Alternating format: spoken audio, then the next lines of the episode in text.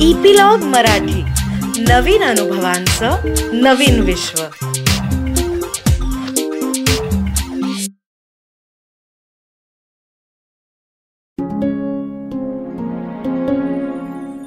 नमस्कार.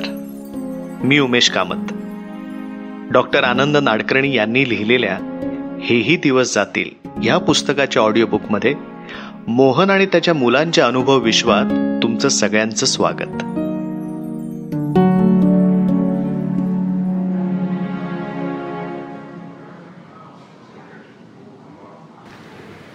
मी ड्युटी रूममध्ये ॲडमिट होतो त्या आठवड्यामध्ये सुहासच्या परिस्थितीमध्ये खूपच उलथापालत झाली होती. त्याचं प्लास्टर काढून आता फक्त पायाखाली आधार ठेवला होता. त्याला म्हणायचे स्प्लिंट पाय बेडच्या पातळीच्या फुटभर वर असायचा. भरपूर औषधं सुरू होती. दर चार तासाला हाडाचे डॉक्टर पाहून जायचे. पावलाकडची नाडी पूर्वी एवढी जोरदार लागत नव्हती. पायाची बोटं अधिक काळवंडली होती.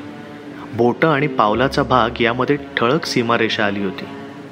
एक बाजू काळी दुसरी बाजू खूप सतेज. मी डॉक्टरांबरोबर असायचो. त्यांच्याकडून समजून घेण्याचा प्रयत्न करायचो. तपासायला येणारे हाडांचे डॉक्टर बदलले होते. ते आमच्याशी बोलायचे. मोठे डॉक्टर तेच होते. परंतु आता ते रोज राऊंडला यायचे. रंजुताई तर होतीच. मर्चंट सरही तपासायचे. बोटांकडची कातडी थंडगार पण तुलनेने पायावरची कातडी गरम. इथे सुहासला दुखायचं देखील. सूज होती. कातडीचा रंग लालसर होता. एक चमक आली होती कातडीला. ताणलेल्या फुग्याला असते तशी. सुहास मोठ्या धैर्याने सहन करत होता. पण मधूनच माझ्या बाबांच्या उषाताईंच्या कुशीत तोंड खुपसून शांत बसायचा. रडायचा नाही. पण पहिला उत्साह नव्हता त्याच्यामध्ये. मी नेहमी येणाऱ्या छोट्या डॉक्टरांशी बोलायचं ठरवलं. ते माझ्या प्रश्नांना उत्तरं द्यायचे. मला वाटलं अशावेळी रंजुताई पण असेल सोबतीला तर बरं. म्हणजे मेडिकलचे शब्द तिला समजू शकतील. आम्ही तिघं सुहासची फाईल घेऊन ड्युटी रूममध्येच बसलो. डॉक्टरांनी सुहासच्या पायाची आकृती काढली. गुडघा आणि घोटा. यांना जोडणाऱ्या दोन हाडांच्या मध्यभागी मुळातली दुखापत होती. खटाव चाळीचे जिने खरं तर सुहासच्या किती ओळखीचे तरीही त्या जुन्या उंच लाकडी जिन्यावरून तो घसरला आणि गडगडत खाली आला. खालच्या ओट्यावर आदळला. त्याच गतीमध्ये ओट्यापासूनच्या चार पाच पायऱ्या ओलांडून रस्त्यालगतच्या जमिनीवर पडला. इमर्जन्सीमध्ये हाडं जुळवताना आजूबाजूच्या रक्तवाहिन्यांनाही इजा झाली असणार. त्यावेळी डॉक्टरांचं लक्ष हाडं जुळवणं या एकाच केंद्रबिंदूवर राहिलं. हे नवे डॉक्टर म्हणाले. थोडक्यात ते डॉक्टर निष्काळजीपणे वागले असं सभ्यपणे म्हणण्याचा प्रकार हा. एका छोट्या चुकीची केवढी मोठी किंमत सुहास आणि त्याच्या कुटुंबाला भरायला लागणार होती. आता त्या डॉक्टरांची बदली केली या लोकांनी. पण त्यामुळे पायाची परिस्थिती थोडीच बदलणार. तो माणूस समोर आला ना तर सोडणार नाही मी त्याला. असा धडा शिकवेन माझ्या मुठी वळल्या जात होत्या. चेहराही नक्कीच बदलला असणार. रंजुताईने माझ्या खांद्याला छोटा स्पर्श केला. तर आता आपल्यासमोर असलेले पर्याय पाहूया. डॉक्टर म्हणाले डॉक्टर पाय वाचणार की नाही ते स्पष्ट सांगा. माझा कोकणी रोखटोकपणा उजळून आला. शेवटचा निर्णय मोठे सर घेतील. पण मला खूप कठीण वाटतंय. डॉक्टर म्हणाले हे सगळं सुहासच्या आईबाबांना चर्चा करून समजून कोण देणार? मी विचारलं मोहन हे डॉक्टर त्यांचे मोठे सर यांच्याबरोबर मी आणि मर्चंट सर बसू आईवडिलांबरोबर रंजूताई म्हणाली. पण हे बोलणं राऊंडच्या वेळेसारखं उडत उडत व्हायला नको आहे मला. मी संतापाला ताब्यात ठेवत म्हणालो. मी प्रॉमिस करते तुला रंजूताई म्हणाली. हाडाचे डॉक्टर उठून गेले. आम्ही तिथेच बसलो होतो. हा आधीचा डॉक्टर म्हणजे सुहासला भेटलेला ट्रकवाला. हो की नाही रंजूताई? पण शेवटची जबाबदारी त्या मोठ्या सरांची आहे. सगळं काही ते छोट्या डॉक्टरवर सारून मोकळं नाही होता येणार. आणि मला सांग उषाताई आणि बाबा तर वयाने मोठी माणसं आहेत ते घेतीलही सगळं समजून उमजून. पण माझ्या सुहासला कसं सांगणार आहे मी की मला पुढे बोलता येईना. मी बाहेर पडलो खोलीच्या. मी आता सुहासला शक्यतो एकटं सोडत नव्हतो. त्याचं मन रमवायला प्रयत्न करत असे सारखा. त्याला गाणी म्हणून दाखव भेंड्या खेळ टी व्हीवरचे कार्यक्रम पहा. मधूनच त्याचा पाय खूप दुखायचा. कळवळायचा तो. काही औषधं सलाईनमधून शिरेतही दिली जात होती. डॉक्टरांचे प्रयत्न तर निखराचे चालले होते. एकदा संध्याकाळी चारचा सुमार होता. पाच ते सात ही पेशंटना भेटायची वेळ असते. तेव्हा सगळे वॉर्ड्स अगदी जत्रेसारखे गजबजून जातात. मलाही खरं तर अशावेळी छान वाटतं. चार वाजता आमच्या वॉर्डात टी व्ही लावायला परवानगी असते. दोन ते चार हा विश्रांतीचा वेळ. त्या दिवशी सुहासच्या हातात टी व्हीचा रिमोट होता. आम्ही टी व्ही बघायच्या वेळा आणि कोणते कार्यक्रम पाहायचे हे निश्चित केलंय. त्याचा खूप फायदा होतो. दर चार दिवसाला टी व्हीचा मॉनिटर बदलतो. नऊ वर्ष वयापुढचे जेवढे पेशंट्स असतात वॉर्डात त्यापैकी सगळे क्रमाक्रमाने टी व्ही मॉनिटर बनतात.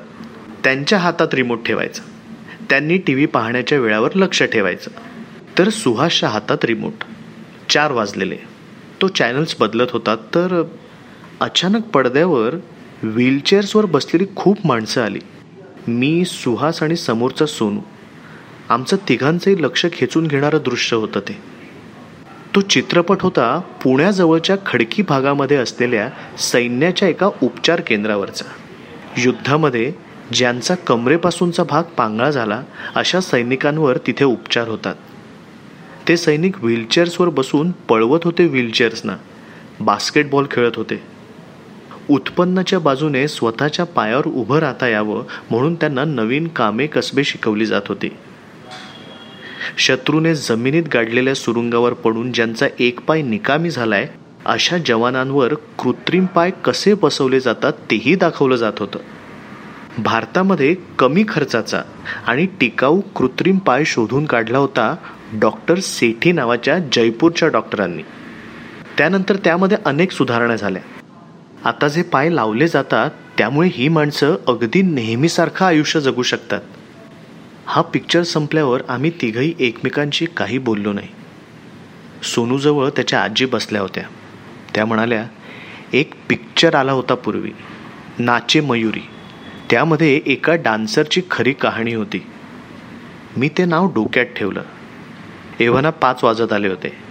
भेटीची वेळ सुरू होणार होती. तर सना आणि तिची आई वॉर्डात येताना दिसल्या. छान गुलाबी रंगाचा पंजाबी ड्रेस घालून आली होती सना. वॉर्डातल्या ओळखीच्या सगळ्यांना भेटत ती आमच्यापर्यंत पोचली अरे आज कैसे आना हुआ? मी विचारलं. बस आप सबको मिलने ती खट्याळपणे म्हणाली. मी चार दिवसांपूर्वी फॉलोअपला रंजू दीदीकडे आली होती. तिने आज बोलवलंय. माझी इंजेक्शन्स असतात ना रोजची? ती स्वतः कशी घ्यायची ते शिकवणार आहे ती मला. स्वतःची इंजेक्शन स्वतः? बाप रे सुहास म्हणाला. वाट लागत असणार यार. पण दीदी म्हणते दुसऱ्यांनी दिलेलं इंजेक्शन जास्त दुखतं. स्वतःनं दिलेलं कमी दुखतं सना म्हणाली. असू शकेल पण दुखणार तर आहेच ना? सुहास म्हणाला. सोनू आमचं बोलणं ऐकत होता लक्षपूर्वक. पण त्याला अजूनही फार बोलता येत नाही. तरीही त्याने विचारलं रोज किती इंजेक्शन्स रोज दोन सना म्हणाली. किती दिवस? जिंदगीभर. जिंदगीभर? सोनूचा हा प्रतिसाद चटकन आला. सनाने मान डोलावली. बाई ग किती कठीण. शिक्षाच मोठी आजी म्हणाल्या. मला पण असंच वाटायचं आधी नानी. लेकिन यहाँ से जाने के बाद बहुत कुछ बदला. एक बेहोशी भी कितना सिखा सकती है सना म्हणाली. म्हणजे आता तू काय काय करतेस? सुहास विचारत होता. मला त्याच्या नजरेमध्ये पूर्वीची चमक जाणवली. देख सुहास या तो मैं मेरी बीमारी को दोस्त मान सकती हूँ या दुश्मन। अभी मुझे लगता है दोस्त मानना बेहतर है। दोस्त मानना याने रंजू दिदी म्हणाली की आमच्या शरीरात इन्शुलिन तयार होत नाही म्हणून बाहेरून द्यावं लागतं. याने हर इंजेक्शन मेरा टॉनिक है मुसीबत नाही. आता ही बिमारी जाऊ तर नाही शकणार आयुष्यभर पण तिला आपण फुल कंट्रोल करू शकतो ती म्हणाली. फुल कंट्रोल सोनूचा आवाज. हाँ सोनू। अच्छी बात यह है की हम कंट्रोल को नाप सकते हैं। आपल्याला कळू शकतं आपल्या खूनमध्ये शक्कर बराबर मात्रा में है या कम या ज्यादा। आपण पेशाबची टेस्ट करू शकतो। हम खुद कर सकते हैं जान सकते हैं। त्याप्रमाणे आपण आपलं खाणं पिणं कंट्रोल करू शकतो ती म्हणाली। मोन्या दादा इन्शुलिन तयार होतं ते स्वादुपिंड हो ना? बरोबर। रक्तामधलं साखरेचं प्रमाण नियंत्रित करणारा हार्मोन म्हणजे इन्शुलिन. मी वाचलंय सुहास म्हणाला. स्कूल जाने लगी क्या? आजीने विचारलं. बिलकुल डिस्चार्ज के दुसरे दिन सेही बरंच बुडलं असेल ना ग तेवढ्या वेळात? सुहासचा काळजीभाऊ आवाज. तिने खांदे उडवले. पण मग गंभीरपणे ती सुहासच्या जवळ आली. देख दोस्त शाळेतला अभ्यास बुडला पण आता मी माझ्या बिमारीबद्दल शिकते दीदीने दिए हुए छोटे बुक्स है माझ्यासाठी आणि घरच्यांसाठी. और ये इतवार मैं जाने वाली हूँ जे डी एफ की मीटिंग में. जे डी एफ म्हणजे सुहासने विचारलं. जुविनायल डायबेटिक फाउंडेशन तिथे माझ्यासारखी खूप मुलं आहेत. काही जण तर एवढे मोठे आहेत की त्यांना पण मुलं आहेत. सगळे फुल कंट्रोल अचानक सोनूचा प्रतिसाद. असणारच ना? त्यांचे कॅम्प्स असतात ट्रेक्स असतात ती म्हणाली. अरे पण भटकताना त्या दिवशीसारखी साखर कमी झाली तर? हा काळजीवाहू आवाज अर्थात माझा. आहा ये देख मोहन. तिने खांद्यावर लटकवलेली छोटी पिशवी उघडून दाखवली. मेरा सर्वायवल किट. याच्यात पटकन विरघळणाऱ्या साखरेच्या गोळ्या अब मुझे पूरी सिम्टम्स सिखाई गई है. शक्कर जब कम होती है तब और शक्कर जब ज्यादा होती है तब. तिच्या आवाजात विश्वास होता. मलाच खूप सुटल्यासारखं वाटलं. सुहास स्कूल की पढ़ाई तो हम लोग कभी भी कवर करेंगे. आणि तिथे अगदी नापास झालो तरी काही जान जाणार नाही आहे पहिल्यांदा कुठे लक्ष द्यायचं ते ठरवायचं आपण ती म्हणाली. ह्या दोन आठवड्यांमध्ये दोन वर्षांनी मोठी झाल्यासारखी वाटतेस तुम्हाला मी म्हणालो. चलो मैं देखती हूँ दीदी आई क्या असं म्हणून ती निघाली. म्हणून हिला त्या दिवशी स्पेशल केक आणला होता ना? सुहास स्वतःशीच म्हणाल्यासारखा म्हणाला म्हणजे ते लोक पण केक खाऊ शकतात? हो पण अगदी इतरांसारखा नाही मी. पण केक खायचं तोंडच बंद होण्यापेक्षा हे बरं की नाही? सगळ्यांसारखाच केक खाईन हा हट्ट सोडला तिने सुहास म्हणाला. असं दिसतंय खरं. आणि जास्त मजेत आहे ती त्याच्यानंतर. असं मी म्हणत असतानाच पाच वाजताची बेल वाजली.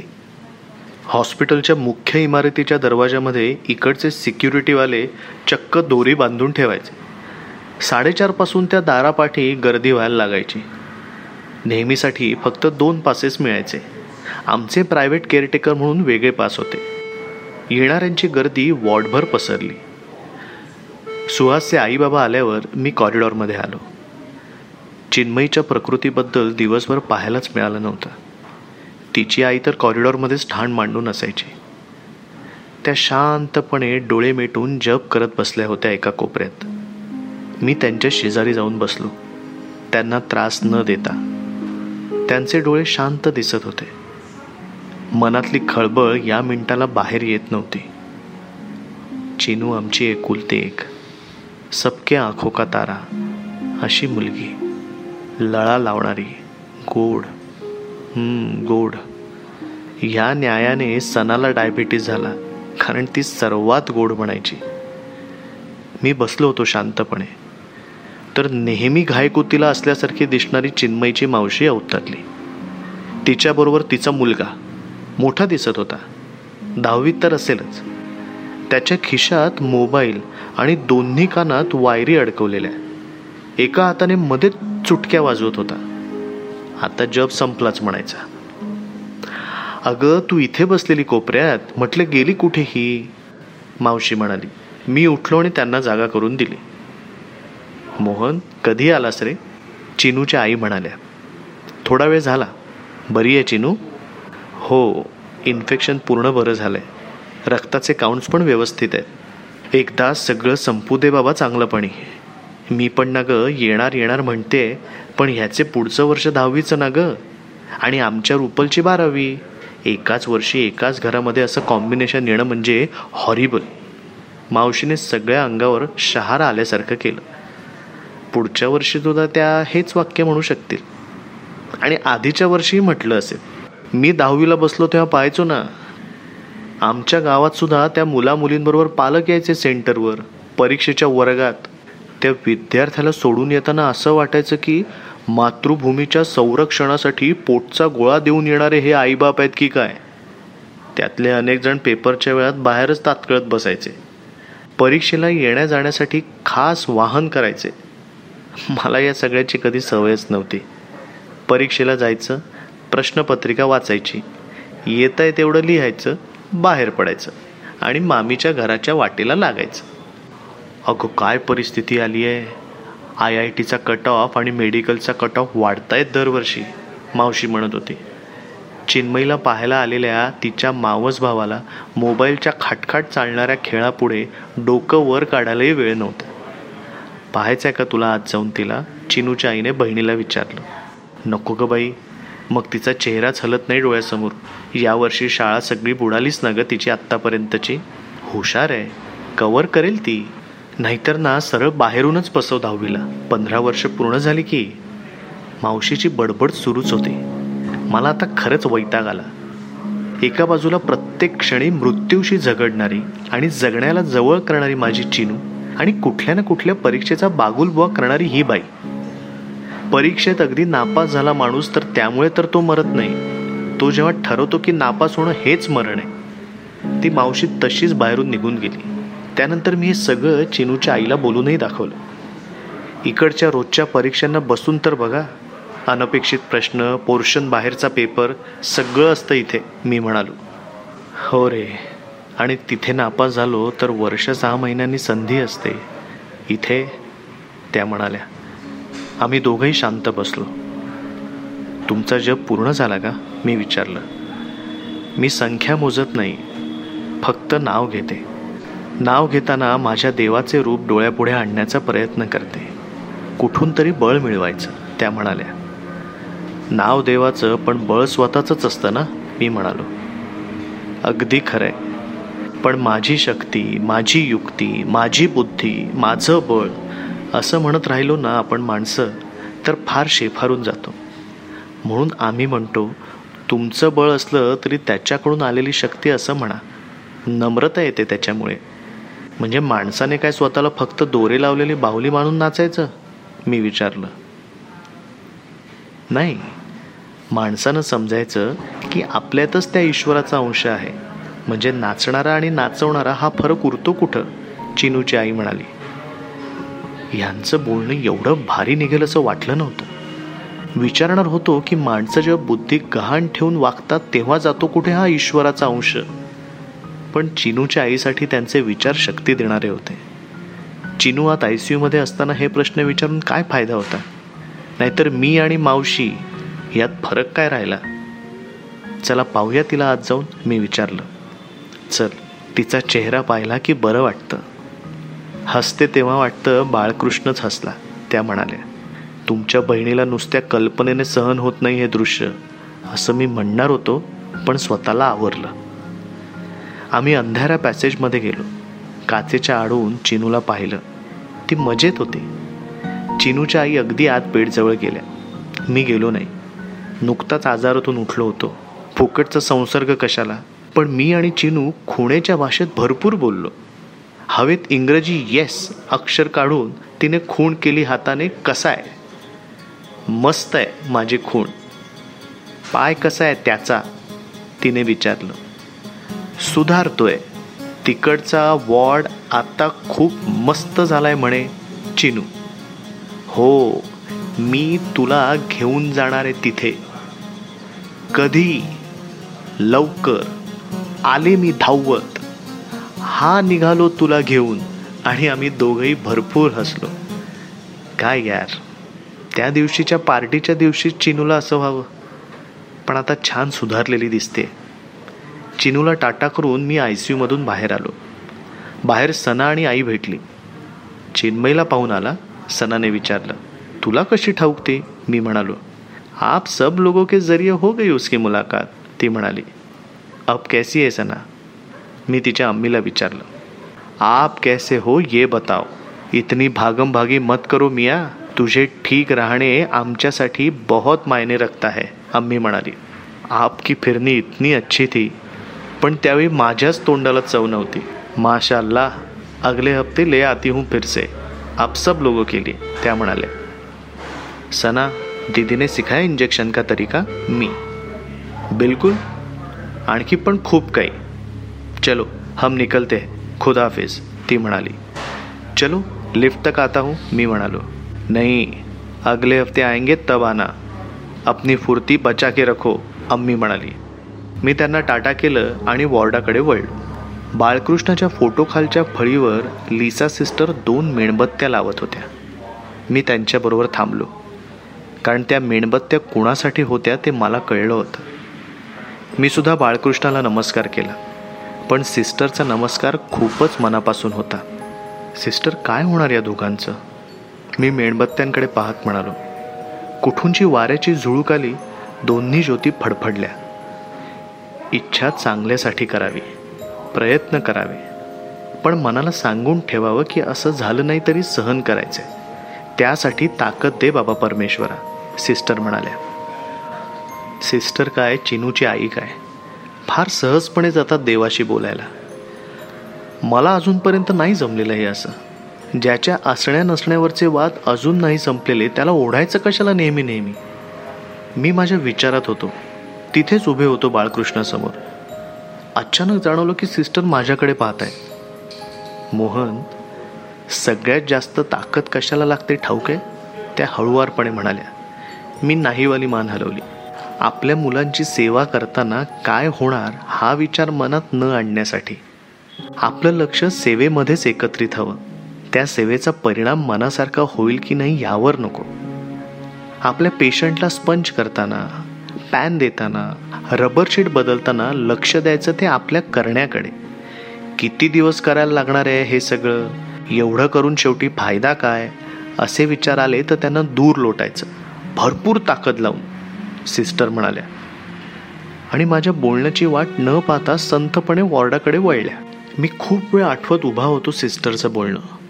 मला पटलं ते मनापासून आणि ठरवलं की आतापासून असंच वागायचं. अगदी प्रयत्नपूर्वक. जाता जाता बाळकृष्णाकडे पाहिलं. तो बेटा हसत होता नेहमीसारखाच. वॉर्डामधल्या आमच्या बेडकडे आलो तर सुहासचा मूड छान होता. तो उषाताई आणि बाबा खेळत होते पत्त्यांचा डाव. पाच तीन दोन मोन्या भाऊ या दोघांचे हात ओढतोय मी मगातपासून सुहास म्हणाला. त्याच्या पोटावर लाकडी टेबल सरकवून लावलं होतं. तो बसला होता पाठच्या उशांना टेकून. पत्ते टाकायला हे टेबल वापरलं जात होतं. चित्र काढायला जेवायला हेच टेबल तो वापरायचा. फक्त झोपायच्या वेळी मी ते टेबल दूर करायचो आणि उशांचा रचलेला ढिगारा मोडून सुहासला आरामात झोपवायचो. मी सुहासच्या डोक्याच्या बाजूला त्याच्या शेजारी टेकलो तेव्हा पाहिलं की उजव्या पायावर त्याने रुमाल टाकून ठेवला होता. त्या बोटांकडे पाहायचं सुद्धा नाहीये त्याला. मी त्यांच्या खेळामध्ये उगीच सूचना करत राहिलो. आई बाबा तुम्हाला तुमचे ओढलेले हात माफ. खेळता खेळता सुहास म्हणाला का रे बाबा? राजा एवढा उदार का झाला? बाबा म्हणाले मग एवढी मदत तर मी तुम्हाला नक्की करू शकतो. आई पुन्हा ऑपरेशन करायचं तर अजून जास्त पैसे लागणार? सुहासने विचारलं. तुला कोणी सांगितलं पुन्हा ऑपरेशन करायला लागणार म्हणून? उषाताई म्हणाल्या. मला नाही वाटत हे त्याशिवाय बरं होईल तो बोलून गेला. जे डॉक्टर ठरवतील ते आपण करू बाळा बाबा म्हणाले. पण तोपर्यंत तुम्हाला परत जायला लागलं तर बाबा? नाही रे मी राहणार. अगदी तू बरा होईपर्यंत. नको बाबा ऑपरेशनपर्यंत राहा नंतर आम्ही तिघं करू सगळं. आपल्याला नवं घर घ्यायचं आहे त्याला पैसे हवेत. आम्हाला दोघांना पुढं शिकायचं आहे त्याला पण पैसे लागणार. सुहास फॉर्मात येत होता पहिल्यासारखा. सुहास अरे मी नोकरी करून शिकू शकतो. त्याचा भार बाबांनी कशाला घ्यायचा? मी म्हणालो. ठीक आहे. माझी काळजी घेतोस ती नोकरी समज. मग झालं तर? तो म्हणाला. ही नोकरी आहे होय रे त्याची. घरचा सुद्धा इतका मायाने करणार नाही. उषाताईंनी दटावलं. मी पण तेच म्हणतोय आई. नोकरी हा शब्द काढला कोणी? मोन्या भाऊनेस ना? म्हणून मी पुढचं म्हणालो. हे बघ तू शिकलास ना पुढे? ते सुद्धा आपल्या घरी राहून तरच मी शिकेन. दे प्रॉमिस अरे ही काय अडचण आली अचानक? कोंडीतच पकडलं या मुलाने. अरे हो प्रॉमिस कशाला? मी गडबडलो. त्याने हात पुढे केला. माझ्या डोळ्यांचे डोळे भिडवले आणि त्याचा चेहरा कलता करत तो गोड हसला. मला जिंकून घेण्याची हमखास जादू किती सहज साधली होती या सोन्याला. मी त्याच्या तळव्यावर तळवा ठेवला. माझ्या बोटांवर बाबांची बोटं आली आणि आमच्या तिघांच्या तळव्यांभोवती उषाताईंनी त्यांचे दोन्ही तळवे रचले.